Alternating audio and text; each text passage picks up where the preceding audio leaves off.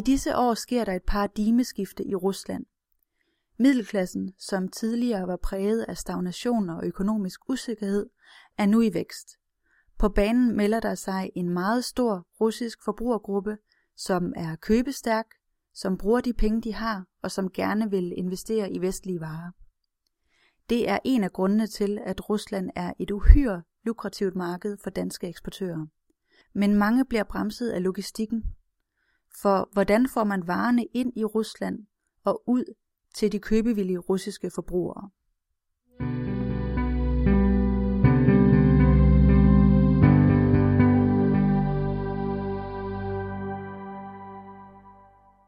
I dag skal vi tale om transport og logistik. Vi skal tale om, hvorfor det er så vigtigt, at danske virksomheder har logistikken i mente, når de skal eksportere til Rusland og SNG. Ellers kan de komme til at brænde sig alvorligt på det, som skulle have været et lukrativt eksporteventyr. Til at belyse dette forhold, så har jeg interviewet Carsten Skov fra ICT Logistics. Han sidder til dagligt i Hvide Rusland og leder ICT's kontor, som ligger i Minsk. ICT Logistics det er et dansk logistikfirma, som har specialiseret sig i Rusland og SNG. Firmaet transporterer varer med lastbiler, container og jernbaner og fly mellem fortrinsvis Europa og Rusland og SNG. ICT Logistics det er et lille firma, som øh, er placeret i Herning i Danmark, men øh, til trods for det størrelse, så har de en række store internationale kunder, for eksempel så transporterer firmaet lastbiler for Volvo og traktorer for John Deere, og de transporterer hospitalsudstyr for Philips. Som vi også skal høre senere, så øh, har firmaet selvfølgelig også en række danske kunder, men problemet er faktisk, at der ikke er så mange danske virksomheder, der rent faktisk kommer ud over stepperne og ind i Rusland og SNG. Og det er til trods for, at der er mere og mere efterspørgsel fra de lande af vestlige varer. Carsten Skov, han har i sit arbejde i Rusland og Kazakhstan og Hvide Rusland mødt mange danske firmaer, som i princippet har gode produkter, som kan sælges på de her markeder. Deres problem er logistikken. Øhm, de danske firmaer de bliver udfordret på, på øh, nogle punkter, som Carsten Skov kommer ind på senere. Sådan som han ser det, der er den største logistiske udfordring, det at de danske små og mellemstore virksomheder eksporterer mindre partier, og det giver en forhøjet pris. Jamen hvis det er sådan, vi snakker små og mellemstore danske virksomheder, som har produkter, som, er, som de godt kan sælge herovre, så de fleste af dem, de sælger X-Works, hvor modtagerne de skal betale for fragten for eksempel. Men øh, i mange tilfælde, så er det også små og mellemstore virksomheder, de arbejder sammen. Nu snakker jeg ikke om Danfoss og Grundfos og Novo og alt sådan noget, øh, Novo Nordisk og alle de der, som sender helt læs gang. Men det vil sige, at det er mindre partier og varer, som vi skal sende. Og øh, så bliver prisen, altså hvis man ikke ved, hvordan man skal komme, komme udenom det og gøre det rigtigt, hvad mulighederne er, så bliver prisen vel simpelthen så høj for varerne, at øh, ja, vi i princippet ikke kan sælge sig. Jeg har snart, så sent for en måned, for en måned siden, der snakkede med en dansk virksomhed, som, øh, som ikke har noget hår til, men havde snakket med nogen, og som var interesseret. Men øh, da de begyndte at regne øh, fragtpriser ud, og det som så skulle lægges oven i indkøbsprisen og 12 og sådan noget, så ville det blive alt for Ja. Hvad gør man så? Går et andet sted hen? Eller på, hvis du ser på de, det er jo så også en af de fejl, som de måske gør øh, Danmark. Jeg kan selvfølgelig godt forstå det. Øh, så sidder der en virksomhed i Danmark, hvad skal jeg sige, nu sidder der en virksomhed i Herning, som sælger, øh, fansk, de, øh, sådan nogle de der gule plastikænder til badekaffebørn. Det er bare et mm. eksempel. Og de sælger en masse til Tyskland og Frankrig og England og Norge og Sverige. Alt det der, det er nemt nok. Ja, det er bare at læse det på en lastbil, så går tingene afsted. Rusland, det ved de ikke ret meget om. Og øh, de vil helst heller ikke øh, blande sig ind i, selvom der potentielt det, det er enormt, men de ved ikke noget om det. Ja. Øh, så får de forspørgseler heroverfra, så siger de så, okay, fint nok, vi har kunder, men øh, det hele det er X-Works, så vores kære kunder, de må selv, hvis, øh, de må selv finde ud af at få sendt varen, eller hente varen, og så få dem sendt til Rusland. Lad os sige, de har en 10, 10 kunder, som er interesseret i Moskva, ja. Men øh, alle sammen, de skal kun have 10 øh, de der badedyr, ja. Men hvis prisen over til den øh, fordi som jeg nævnte sidste gang, tror jeg også, så øh, er der jo nogle øh, hvad hedder det, begrænsninger for, hvor mange tolvsteder vi kan køre på, køre til i, i Rusland, ja. Og øh, det vil sige, at det hver kunde, de skal betale noget, vi kalder et minimumspris. Det vil så i princippet sige, at om de har 1 kilo eller 100 kilo, så koster det det samme, ja. De har, de har 10 kunder i Moskva, som alle sammen er interesseret, men øh, hver kunde skal for at sende de der 10 badedyr fra Danmark, så skal de betale 600 euro ja, for 10 badedyr. Ja. Hvorimod hvis, øh, hvis, øh, hvis, hvis, hvis øh, firmaet i Danmark de sagde, okay, fint nok, vi prøver at kigge lidt ind i det her med logistikken. Så i stedet for at sige, at vores øh, kunder i Rusland, de skal betale for fragten, så tager vi os af det. Og øh, vi lægger selvfølgelig oven i det i omkø- eller i fakturen til kunden, men vi tager os af at betale, øh, betale for fragten. Så kan de i princippet, okay, det afhænger selvfølgelig af, hvor stor volumen er, hvor meget de skal sælge. Men i princippet, hvis det er mindre partier, så vil det der firma i Danmark, de kunne sende de der varer til 10 forskellige kunder i Rusland og betale 600 euro for alle 10 sendinger. Ja? Hvor alle de der 10 hvide russiske, eller russiske undskyld, firmaer, som skal have det fra Danmark, de skal være især betale 600 euro, det vil sige 6.000 euro. Ja? Men det danske firma, de, hvis de kigger ordentligt ind i logistikken, så vil de kunne sende det helt for 600 euro. Så skal de selvfølgelig lave en aftale med modtageren i Moskva om, at det, det bliver sendt til et tolvsted. Så når danske små og mellemstore virksomheder sender deres varer til Rusland, så sender de som oftest X-Works, hvilket betyder, at modtageren skal betale for fragten. Og da det jo ofte er mindre partier, der skal sendes, så bliver prisen for forsendelse meget høj, og det går ud over slutprisen.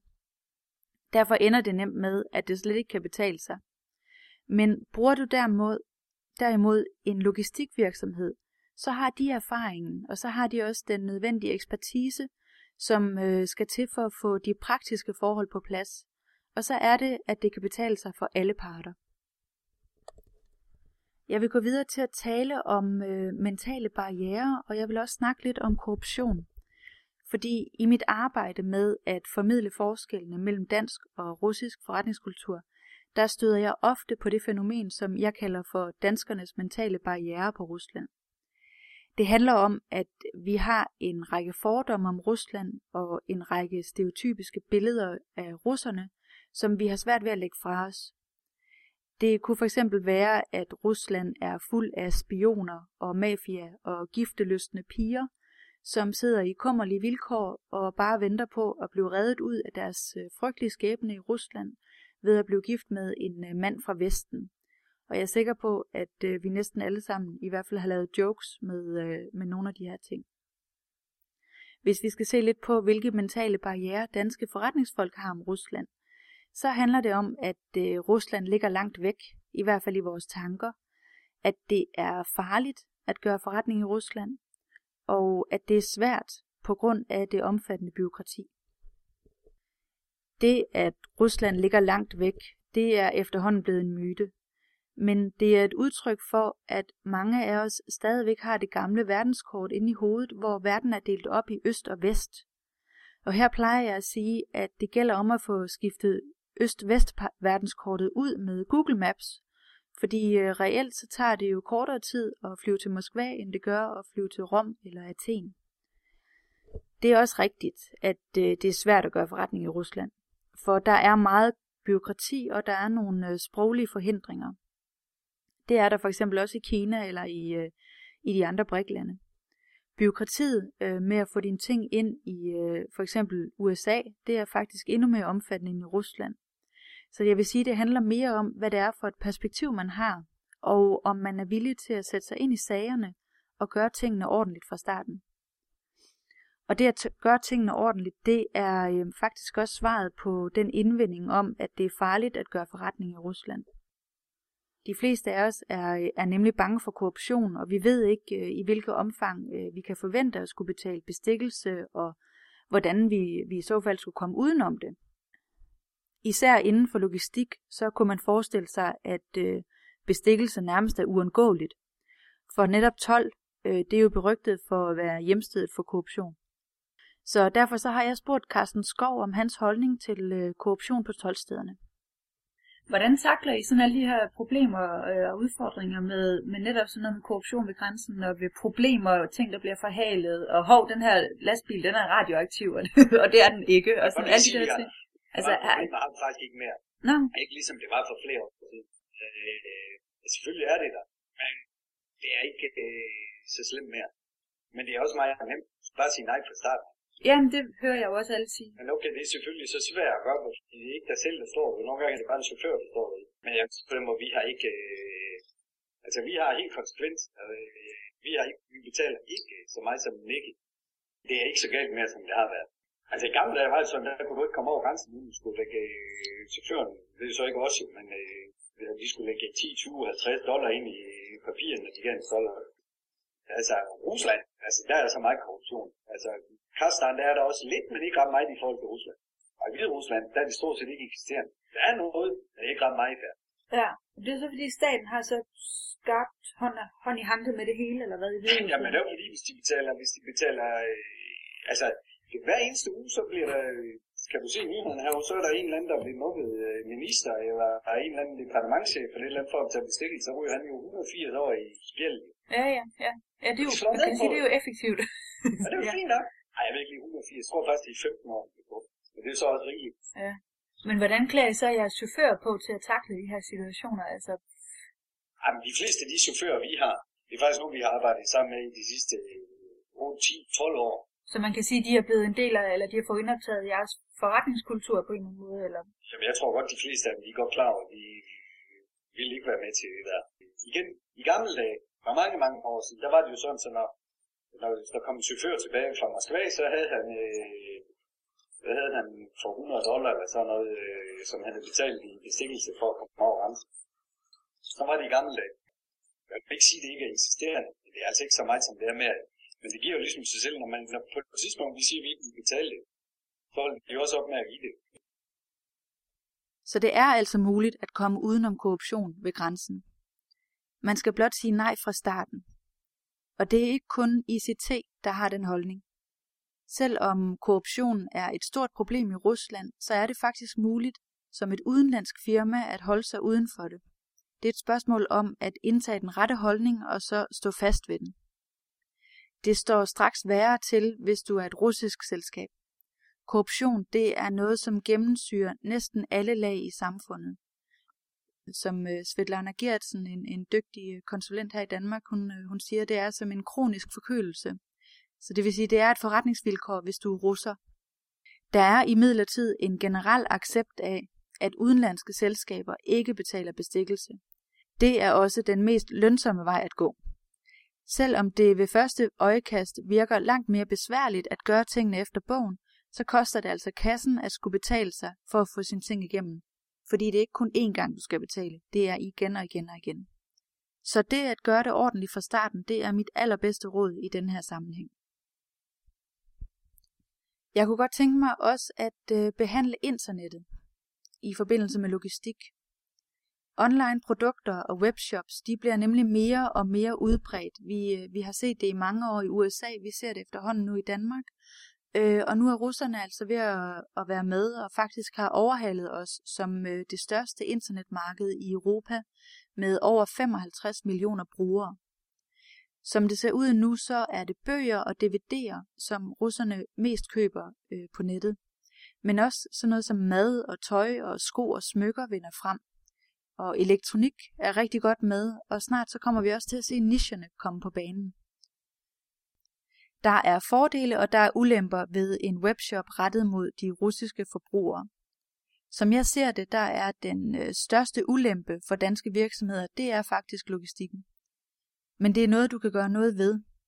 Og når du har logistikken på plads, og det kan du købe dig til med den rette rådgivning og det rette logistikfirma og den rette distributionsløsning. Når du har de ting på plads, så går det forbavsende nemt. For dit domæne, jamen det behøver ikke være russisk. Du kan vælge en .com-model. Øh, din øh, betalingsløsning, den kan være dansk eller svensk eller tysk for den sags skyld.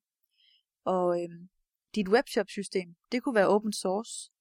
Og din markedsføring, den kan foregå også online på øh, de sociale medier, som for eksempel Kontaktje, som er den russiske pendant til Facebook.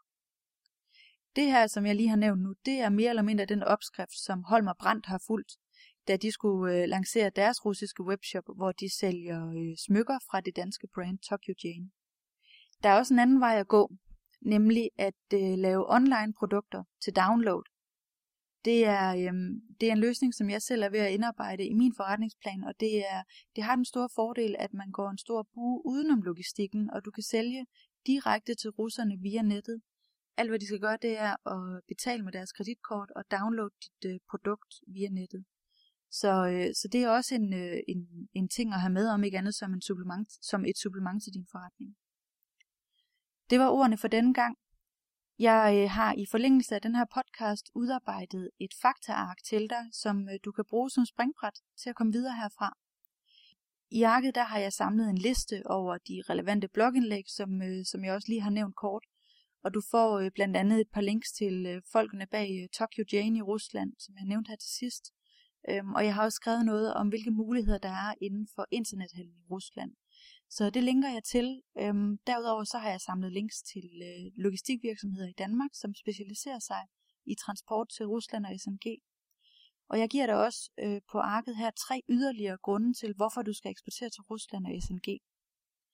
Og så, øh, så har jeg også spurgt Carsten Skov om, øh, om hans øh, tre bedste råd til danskere, der gerne vil ind på det russiske marked. Øhm, så den har jeg valgt at, at lægge der sammen med de andre informationer. Carsten Skov, han er jo øh, han er jo en mand, der er til at snakke med, og han har understreget for mig, at øh, man altid er velkommen til at ringe til ham for at få et råd. Så, øh, så jeg har egentlig lagt hans øh, kontaktoplysninger på os. For at få fingre i, i alle de her informationer, så skal du gå ind på øh, www.ruslandseksperten.dk-blog, og der skal du finde det blogindlæg, som hedder Knæk koden til logistikken. Det er også titlen på den her podcast. Her kan du så downloade øh, faktaarket som pdf. Tilbage der øh, har jeg blot øh, at sige til dig tusind tak, fordi du lyttede med og jeg håber, du fandt det interessant og inspirerende, og jeg glæder mig til at snakke med dig igen næste gang.